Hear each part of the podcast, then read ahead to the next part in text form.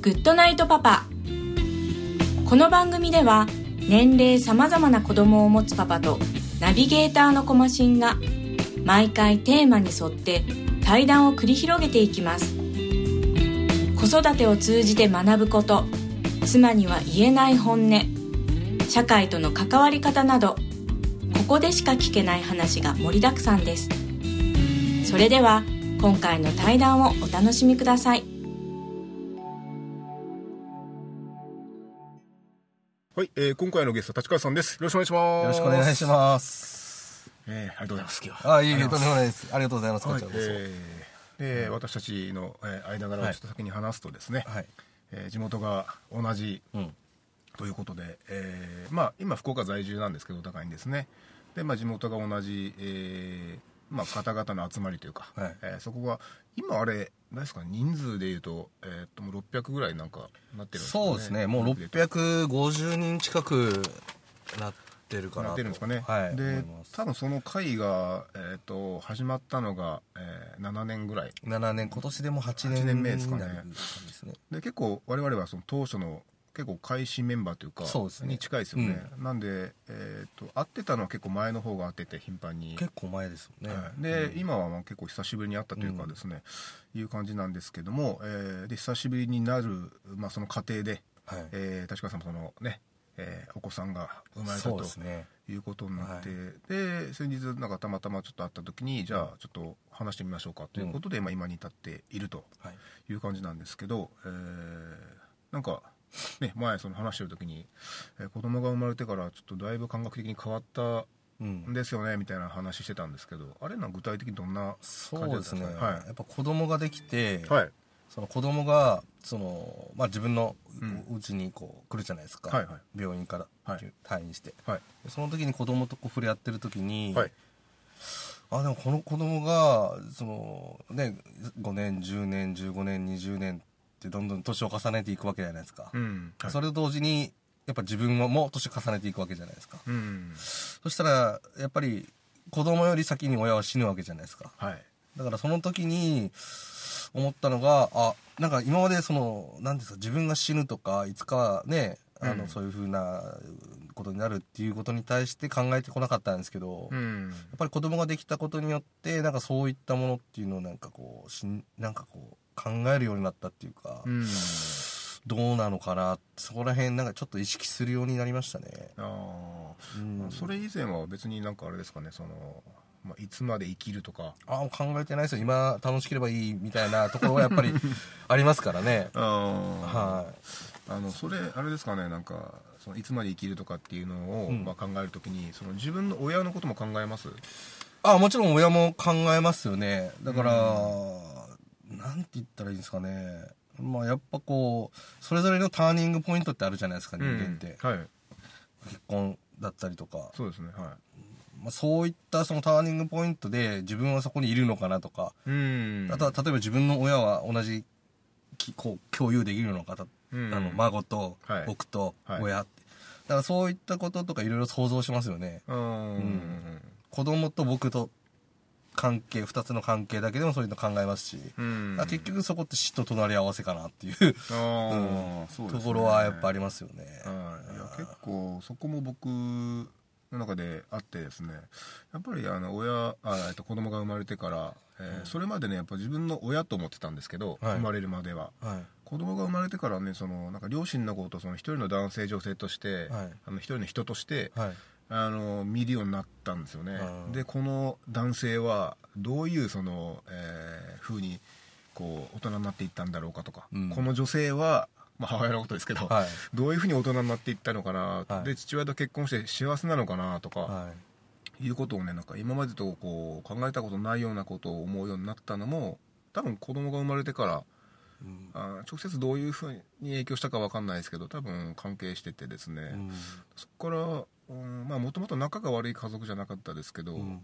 だからそういうことを考え出してからなんか客観的に見れるっていうかあいうのでなんか間柄良くなった気がしますね。あああうん。確かにそれはねうん。あるかもしれないですね。なんでもうで今ってあれですかねそのえっ、とそのまあじいじばあばですか？はいはい。するとその孫に結構頻繁に会いにあ会いに来るというか。いやーまあ最初の時だけでしたね。やっぱちょっと宮崎とね、福岡で離れてるんで、まあそうですね。なかなかそんな頻繁には来れないからですね、はい。あのーまあ、僕の父母にはなかなか会えてないですけど、まあ、嫁さんの、まあ、お父さんになるんですけど、うん。お父さんとはまあしょっちゅう会ってはいますけどね。だから、はい。はい。まあ、今度3月、ちょっと宮崎に行くときに、うん。まあ、久々に会う感じですけど、まあ、写真とかはね、こうアルバムとか送ったりとかはしてますけど、はいはいはい。あそっかえっとえ今な、えっと、何ヶ月でしたっけ？今5ヶ月ですね。あそっかそっかはい。20、今月の28日で6ヶ月ちょうど。ああそうなんですねいやあんまりこうちっちゃいとほらあの遠方に連れていくのもねいろいろと大変だと思うんでまあ半年ぐらいだったらちょうど、そうですね。ね連れて行けるかぐらいの感じかなとだ最近、こう、まあ最近というか、あのね、縦抱っこっていうか、あれができるようになったんで、あうん、結構動きやすくはなったかなっていう。ーそうですね。だだからちょっとずつこう広げていって、そうですね。はい。行動範囲をですね。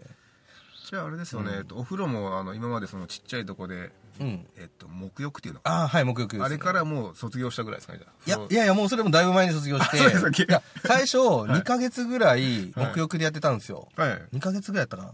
で、なんかあの、産後師の方に来てもらった時に、はい。なんかあの、沐浴まだやってるんですかみたいな感じで言われて、えへー。ってなって、はい。もうそこからすぐ、もう、一緒に風呂に入るようになりましたね。ああ本当ですか。ちょっともうね僕もう4年以上前なんでちょっと覚えてないんですけどなんか沐浴ってなんかそう半首が座るぐらいまでかな。なんかやってた記憶がちょっとあったけど、はい。もうもうそれって結構じゃあ早い段階で。そうですね、首が座る前にやってましたね、もうね。お風呂場では。ああ曖昧だな、うん。いやそうなんですよ。だからあのいろんなねこの番組もいろんな方と話してるんですけど、うん。やっぱりその赤ちゃんに近い状態のお子さんがいる方と話すと、はい。やっぱ僕もその前のことを思い出すので、うん。結構なんかあの時どうやってたかなとかいうのをねこう、まあ、思い出せてなかなか楽しいんですよ。もう忘れてしまってるんで。うん。もう完全に僕がお風呂入れてますね。あ本当ですか？はい。あお風呂入れて、僕が先にお風呂入って、ーはいで、体とか洗って、で、嫁さんに、いいよ、みたいな感じでうん。声かけて、はい。嫁さんが、すっぽんぽんの子供を連れてきて、ああいいですね、えーで、赤ちゃんの石鹸でここ入れてあーやって、で一緒に浸かるっていう感じの。ああそうですね、い。やあので子供が生まれてからですねその、奥さんとのその間柄じゃないですけどなんかね、はい。もっとこう濃くなった感じですか？うーん、そうですね。まあいろいろ、やっぱ、会話の、その、バリエーションがやっぱ増えるんで、うん。やっぱこう、まあ仲は別に悪くはなかったんですけど、うん。なんかこう一緒にこう、例えば子供が、今日、あ、なんかこれやったら笑うんよねとか、うん。そういった内容、会会話の内容っていうのが結構はい。いろいろ、子供絡みの会話が多くなりましたね。ああうん。そうですよね。いやーなんかそういう変化がやっぱ、まあ、僕もそうなんですけど、うん。えーまあ仲は悪くないかったんですけどね、はいやっぱりこうちょっとなんだかな。内容が変わってきたんでちょっと新しい関係性みたいなのができた記憶があったんで、はい、でもまあ人によっては全然変わんないよという感じでまあねあの全く子育てにそのこうなんかなをやっていないというか、うん。うん、してないっていう人もまあ何人か実際にいて、あまあ、この対談の場じゃないですけどね、はいはい。いてであそうなんですか。それってじゃあどうやって成立してんのかなって。いうのをそうですよね。そこ気になりますよね。気になるんですよね。だからよほど奥さんがその、なんだろうなちゃんとやってるじゃないですけどうん。まあ特にあの出張とかはい。単身赴任とかっていう方もいたんで、はい。生まれてすぐ、あその時多分奥さんが一人でやってたのかまあそれかどっちかの実家が近くにあってで、まあ、どっちかの親がその手伝ってくれたとかい。いうのがなかったら奥さんねソロで、うんそのいや、そうですよね。赤ちゃん見るっていうのはねちょっとあの光景が浮かばないんですけど僕もそれ思いますね、うん実際子供のミルクとかはやっぱ3時間おきぐらいに来るわけじゃないですか、うんはいあれも多分大変だし、うん。で洗濯とか皿洗いとかしながらやってたら、これきついぞとか思って、うん。僕もなるべく手伝うようにはしてるんですけど、うん。うん。いや結構そこはねまあどこの家庭もそうなんでしょうけど、ちょっと思うとこだなと思ってであので我々のその属しているその組織の話なんですけど。応援 組織。応援団ですか？はい宮崎福岡宮崎応援団。隠すことじゃないですけどね。ははい。えーっと、ちょっと最初ちょっと、あの、言い漏れたかもしれないですけど、まあ、はい。宮崎出身者で福岡在住の方々。の、まあ、あの、団体が、はい。あとはもう宮崎にゆかりがある人そうですね。も含めてますね。っていう集まりがあって、で、あの中で、なんでしょうね、あの、まあ、お互いのことを知り合いながら、はい。で、えーまあ、でも、実際深い話するにはやっぱりやっぱり時間が空いてそうですね。あの同郷とはいえやっぱそこってちょっと、うん。あの一個先っていうかうん。感じがあるんであんまりこう深く話すことは僕はまあなかったというかないないんですけどなんかそのメンバーの中であの、まあうん。こういうイメージ出さなくていいんですけど、はい。なんかこの人面白いなとかっていうそのなんかなあのなんだろうな考えっていうかあー。なんかこの人考え。あのインパクトあるなとかなんかいます？まあいますよやっぱりいろんなタイプやっぱ600人もいたらですね、やっぱい。ろんな人がいるんで良くも悪くも、はい。なのででもなんていうんですかね逆にそれが魅力なのかないろんな考え方の人がいるんであこういう考え方の人って、うんこういう発言するんだとか。う、んうん。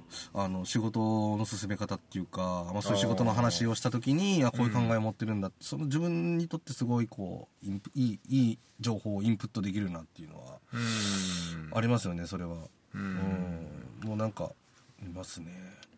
なんかねで僕も、まあ、今回そのなんだろうなそういう団体がありますと、はい。でああいうねあの団体以外にもいくつかね団体があって属するじゃないですか、はいはい。属属するっていうかその参加するじゃないですか、はい。はい、やっぱりその地元が同じっていうのでもともとこうなんか上からスタートしてると思うんですよね、はいはいはい。でその団体とそれ以外のまあいわばこうそういう共通点がない中でこうこうなんかこう始まっていく関係ってやっぱねだいぶその加速度が違うと思ってて。あ全然違いますよね、あーだからそこはまあ使わん手はないなと思って、でなんかこうでその団体の、えー人の話聞いてると結構宮崎からその転勤してくる人が、うん。まあ、銀行なのかああの多いですね。銀行とか役所の方とか。うん。あと支店がこっちにあるとか、はい。いう方ですけどやっぱりそういう方々からすると、あのずっと向こうにいてで初めて県外に出ました極端な話ですけど、うん出ましたって、うんで来た時にやっぱそういう団体がないと心もとないだろうなと思って。いや絶対そうだと思います。僕も逆に例えば全然違う県に住むってことになった時にやっぱそういう、うん。なんかグループがあると、うん。やっぱ嬉しい嬉しいっていうか、はい。やっぱこう一人でねこう、はい。なかなかこうコミュニケーションも取れずにこう、はい。うさぎちゃんになってしまうのも嫌だし、ん。だからそういうのがあると助かりますよね。うん。でなんか僕個人的な話をするとはい。応援団とこう、通う応援団に行くようになって僕が大体6年半か7年ぐらいになるのかな多分、うんややっぱりこういろんな人にこう、まあ、助けられてきたっていうか、まあそうん。の印象しかないんですよね、うん。プライベートも仕事的にもですね、はい。だから例えば自分が独立してうん。会社を起こすってなった時に、いろんなアドバイスをくれた先輩方とかうん。もいいますし、うん。例えばお金がないってなった時に、はい。例えば銀行を紹介してくれたりとか普段会えないような人と、ををちょっと紹介してもらったりとか、はいはい。なんかやっぱ同じ同居っていうことでなんかこう一つ壁を越えられる関係性をこう、うん。早急に築ける。まあななんていうんですかね。やっぱももちろんこう人と人との関係なんで、うん。多少はこうねコミュニケーションのあれも大事ですけどぱり同居ってなんか見えない壁をなんか一つこ越えてうんいけるなんか魅力っていうか出会いの魅力っていうのがありますよね。うん。いやーなんかそこはまああの我々宮崎ですけど多分はい他の県も全部あると思うんですよね、あの鹿児島例えば鹿児島の出身者のみ福岡の集まりみたいな、はい。もあると思う多分それぞれでやっぱみんなその県外に出てそういうとこをうん。まあ頼りにこう、うん。なんだろうな、まあ、その生活を充実させていくっていうか、そうですね、まあ、今変わんないんでしょうけどね。ただなんか福岡のここの友達こっちに住んでる、ちょっと出身あ福岡出身の友達に言わすと、うん。いやなんか宮崎出身のこうつながりってなんかすごいよね。熱いよねみたいな。それを頻繁に言ってきますね。あ本当ですか、うん。なんだろうな。なんなんかなんていうんですかね。僕の全く宮崎関係ないかったお店が、はい。だんだんだんだん宮崎に侵食されつつある店があるんですよ。やっぱこう宮崎僕とか、はい。まあ僕以外の人で結構そこのお店をつに連れて行ったりとかすると、やっぱはい宮崎のねこう例えば焼酎だったりとかうん。黒霧とかあるわけじゃないですか、はいはい。でもともとその福岡のバーで、うん。でお僕と同い年なんですけど、はい。あのまあ普通にバーやっててで黒霧置いてます、でまあ普通にビールとかねカカクテルとかあるんですけども結構酒飲みが来るお店なんですよね、うん。で帯杉ってあるじゃないですか、はいはいで一回僕がそのオーナーに同い年のオーナーに「ちょっと帯杉一回ちょっと置いてみて」っつって。はい。で言ったところもう次の月にはもうメインが黒霧から帯杉に変わってしま変わってましたもんね。うーん。だからなんていうんですか。まあまあどっちも宮崎ですけど、うん。その帯杉はあのやっぱ飲みやすいわけじゃないですか、はい。ロックでもすごい飲みやすいし。そうですねはい。だからもうみんなもうスルスルスルスル飲んでくれるから、はい。どんどんどんどん消化消もうお酒がなくなっていって、まあ、お店的には万歳みたいなのもあるし、はい。まあ、自分もなんか好きになったっていうのもあるしそれってなんかこう宮崎のなんかね僕たちがこう宮崎のねそのお酒っていうことですごいプッシュして、なかなか置いてないお店が多いんですけどね。うん。ちょっと影響力をあだからそういうあれですよねその貢献の仕方っていうか、うん。あの分かりやすいところはあのなんですかね宮崎をアピールしようみたいなとこはいはい。ろからも始まると思うんですけど、そういうなんかね今みたいな感じで、えーなんか、まあ、宮崎のこうちょっとためになるじゃないですけど、はい。言ったことでこうなんかねちょっとでもこう応援できるというか宮崎を知らしめるじゃないですけど、はい。にまあ小さい力ながらもこうやっぱなんか協力できてるなっていうのがそこで実感できますよね。そうですね。僕もああれでその会合的なとこに行って「い。やはい出身宮崎なんですよ」っはい。て言ったら「お酒強いよね」ってはい。決めつけられるんですけど、はい。えーっと実際どうでしょうね。あのお酒強いと思います？宮崎の人って。人によるでしょ、うん、人によりますし、僕あの、お酒が強いんじゃなくて、はい。お酒が好きなわけでもなく、はいただこう、みんなでワイワイして飲むのが好きなんですよね。あ一緒多分宮崎の人ってみんなそうやと思うんですよ、結局。お酒、もう本当に好きな人いっぱいいると思うんですけど、はいはい。僕基本家では水一滴、あの、お酒一滴も飲まないんで、コーヒーか水しか飲まないんで、店に行ってやっとお酒を飲むっていうスタンスなんですけど、あそうなんですね。だからはい。だから強いわけじゃないんで、結局お酒に飲まれることもよくあるし、うーん。はい、終わり方が分かんなくなる時もあるし、あそうですか、はい。い、や僕もね結構それは同じで、はい。あの正直ねあの、まあ、これあれですけど僕あの味わかんないんですよね。あ わかんないってあの味覚障害とかじゃないですよ 違いますけどビールか焼酎ぐらいは分かる、分かりますね。かりますね。そう。だただその銘柄によってこれがとかあの、うん。そういうなんていうかな敏感な舌はあんまり持ってなくあてー。で本当にそのお酒っていうのはその場をこううまくこう過ごすためのこう、まあ、道具って言ったらあれですけどそんな感じで思ってるんですよ、はいだ味がこっちがどうでとかも分かんないので、はい。ただまあ全部美味しいなと思っててだから僕がまずいっていうもん多分よほどまずいと思うんですよ、はいはい。うん、だからもう何でもこうなんかまあどそうですねコミュニケーションツールとしてお酒飲んでてなんで結構ねそのお酒が好きなわけでもなくてでなんだろうなうん、やっぱ僕も家ではあんまり飲まなくて、うん。だから、まあ、逆にそのあんま飲まなくなると回数が減るとなんかすぐ酔うようになっちゃうのかあ酒弱くなったなーって最近めちゃくちゃ思うんですよ、へー。多分飲む機会が減ったからか分かんないですけど、あ、はい。だからねやっぱなかなか本当のお酒好きとかあのなんだろうこれはこれでとか言って味の違いが分かる人っていうのは、うん。やっぱお酒楽しいだろうなと思ってうん。いうところがあるんで。酒飲んでると、だんだんだんだん、もともと視界が狭いのに、こんぐらいになってしまいますもんね。すごい狭くなってしまうんで、あしまいには、もう、最近ひどいのが、もう財布を忘れたりとかですね、はいああったんで、えっとお店に。お店に、この前、その、それこそ、はい。あそこの理事ってとこあるんですけど、宮崎のお店。はいはいはい。そこで応援団の定例会があったんですけど、うん。で、次の日、東京やったんですよ。はい。まあ12時ぐらいでしたけど、うん。でやばいな飲んだら絶対ふあのやばいなと思ったんで飛行機うん乗るの怖いなと思ってたんで,、はい。で全然酔っ払わずにもう普通に10時で帰ろうと思ってたんですけど、うん。結局家帰ったの3時2時ぐらいであしまいには管理会社からなぜか電話がかかってきてあはい「財布忘れてますよみたいな。財布届けられてますよみたいな連絡があって朝8時9時ぐらいにであーっつってパジャマ姿のまままあ隣なんで管理会社はいはい。行って「あすいません」っつって。あそしたらですね、はい。その日飛行機乗るじゃないですか。ーはい。で二日酔いなんですよめちゃめちゃ、うん。気分悪いなとか思って。でまあとりあえず飛行機乗って飛行機こう動き出すじゃないですか、はい。でバーッ飛び出すじゃないですか、はい。でこう飛び出して30分ぐらい経ってなんかまあ気圧の関係なのかわかんないですけど、うん。頭のこの辺がはい。ピキッていってはい「えなんだこれ?」とか思って「痛え!」とか思ってそれでしょはい。押したら痛いんですよ、はいはい。やべえこれ死ぬんかなとか思って。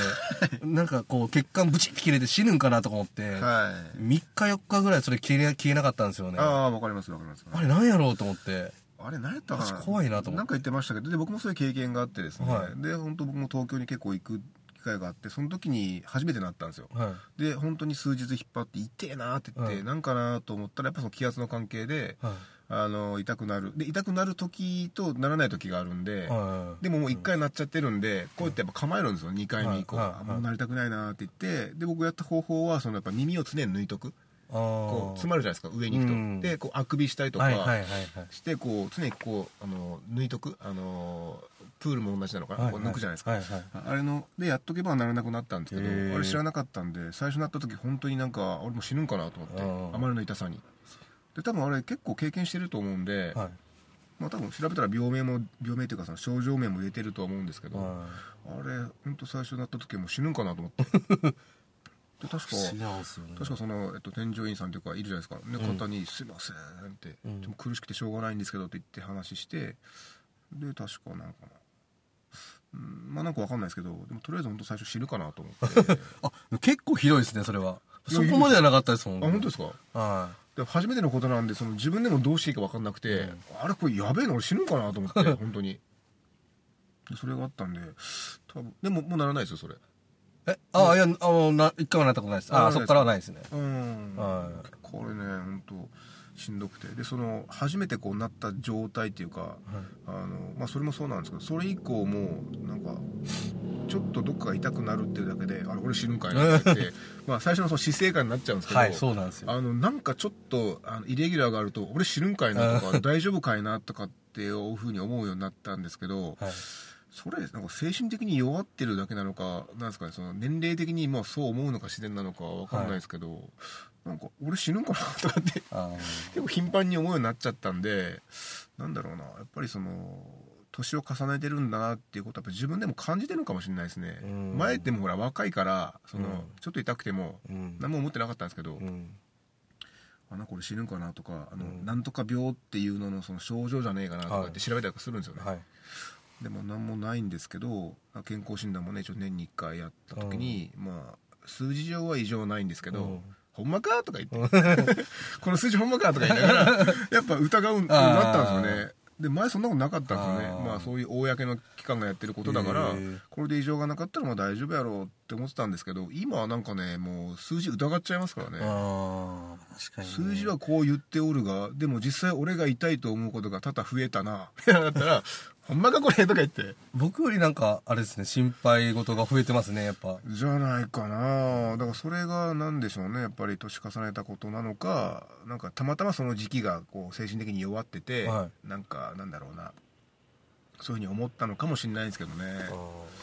なんかそこって、まあ、まだないです？そういうちょっとした異変に対して敏感に反応すあるとか。でもそれは、はい。まあ、子供ができてからっていうわけじゃないですけどまあなんかあれですね。まあ後輩が昔なんか突然亡くなったんですけどうん。小脳梗塞っつってブチってのあの頭の中破裂してへえそれをしその体験をした時に、うん。やっぱなんかそういう頭関係のこととかうん。敏感になりましたね、なんかこう一回あのその後輩が亡くなって2年後ぐらいやったんですけど、はい。あのなんか朝起きてうん。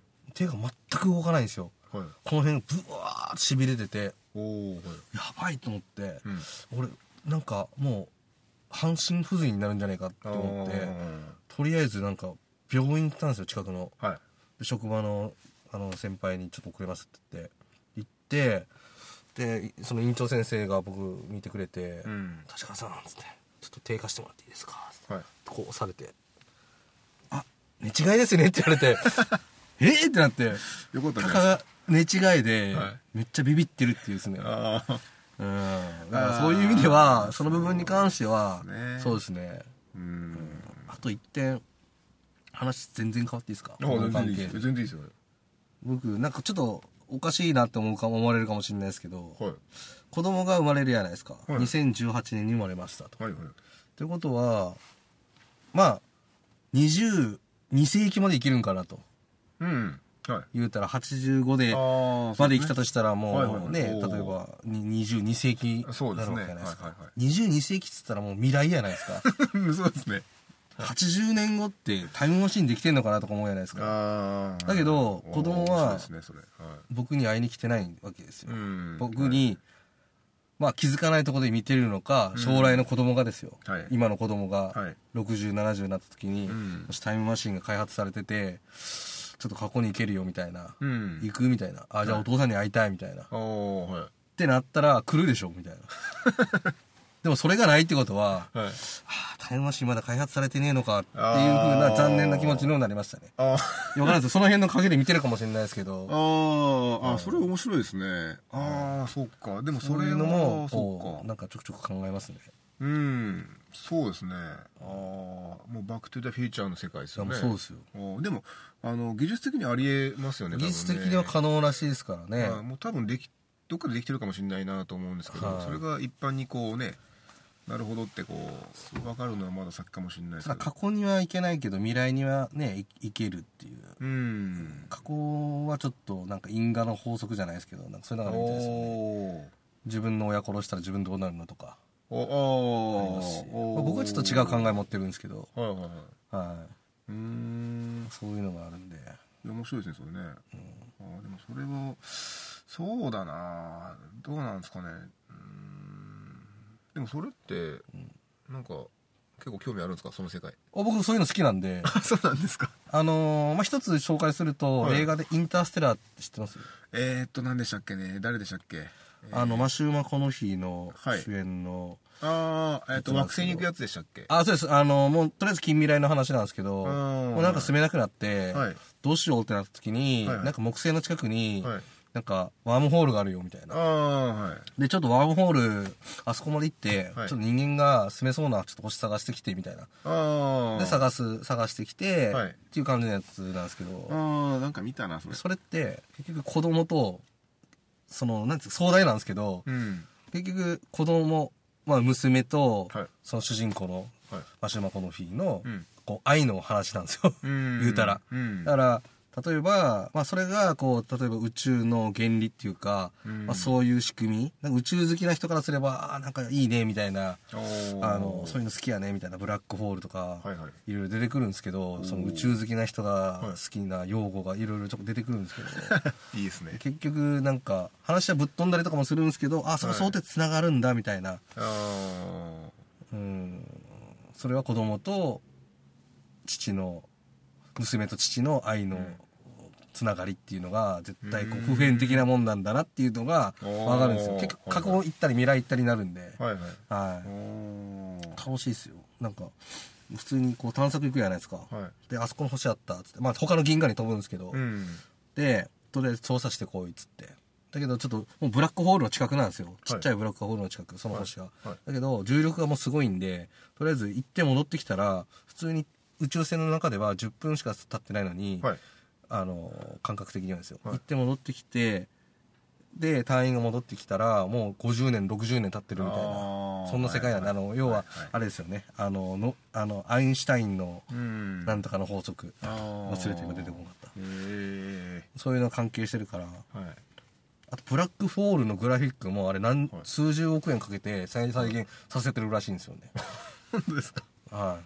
あの映画だから結構本格的なんですよ。だから一回一回ちょっと見てほしいなっていう。あのー。多分56人ぐらい最後残るやつじゃなかったでしたっけ？で一人なんか悪い男がいて裏切るとかじゃなかったでしたっああそれは違います。あ違う。カルバゲドンじゃないですか。あ違うか。け まあちょっとあい曖昧なんですけど。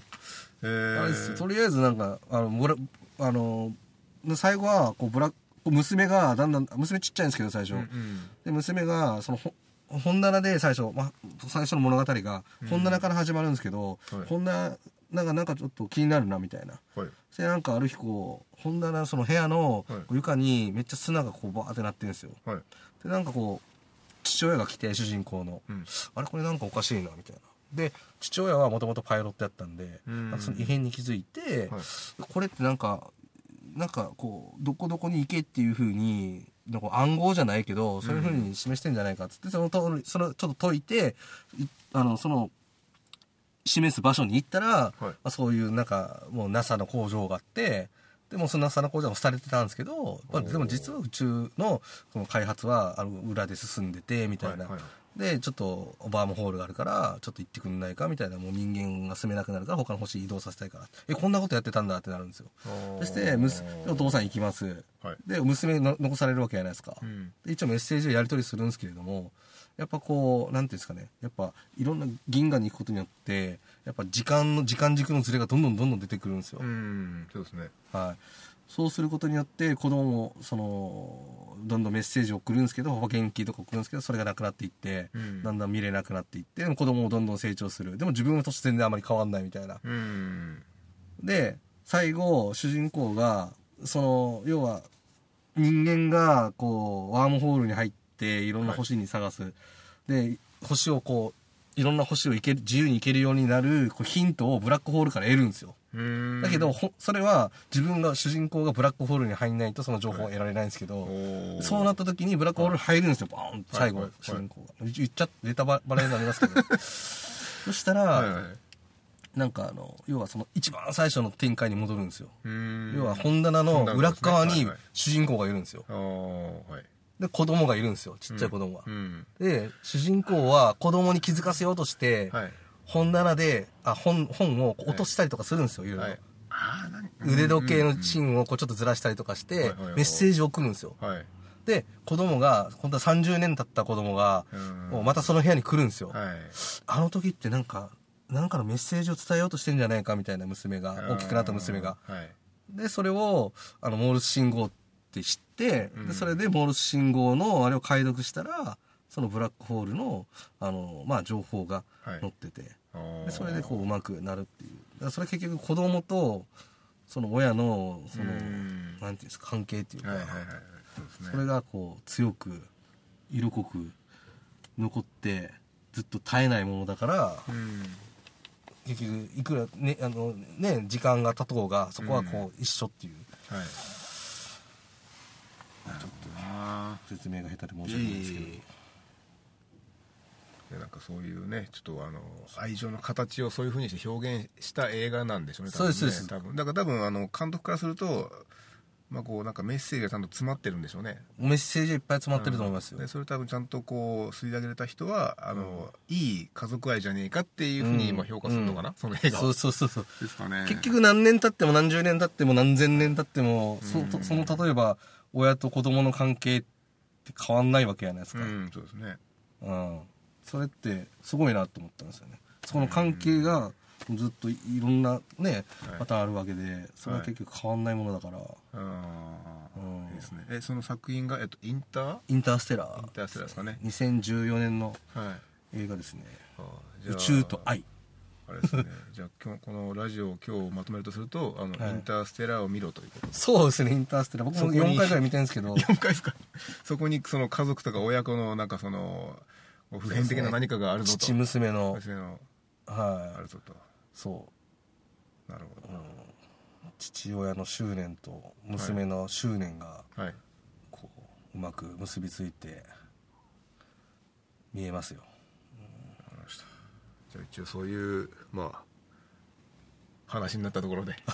お時間がちょっとやってきていやいや途中から余計なこと言わんけいやないですね。確かさんね途中からその宇宙熱がブワーッと 来たんでなんか本当はもっといろいろ話したいんですけどあんまり話しすぎるとわけわかんなくなるんであーそうなんですね。ちょっと簡単な、ね、言葉を使いながらと思ったんですけどちょっと話がすごい前後したりとかわけわかんなくあなって申し訳ないです。えあの逆にそういうあの回が今までなかったはずなので宇宙の回ですか？宇宙の回、はい。なんでちょっと逆に貴重な回になったいやもう大事ですよ。もういきなりタイムマシーンの話し出してからずれてしまったんで申し訳ないですけど。いえいえあのということで、えーはい。ぼちぼちあのお時間になってこの辺りで終わりたいなと思っています、はい。ありがとうございました。ありがとうございましたマシンのグッドナイトパパ。今回の対談はいかがだったでしょうか？このラジオは教育番組としてやってきましたが最近は健康に関する番組に変わってきているようです。ではまた来週お会いしましょう。おやすみなさい。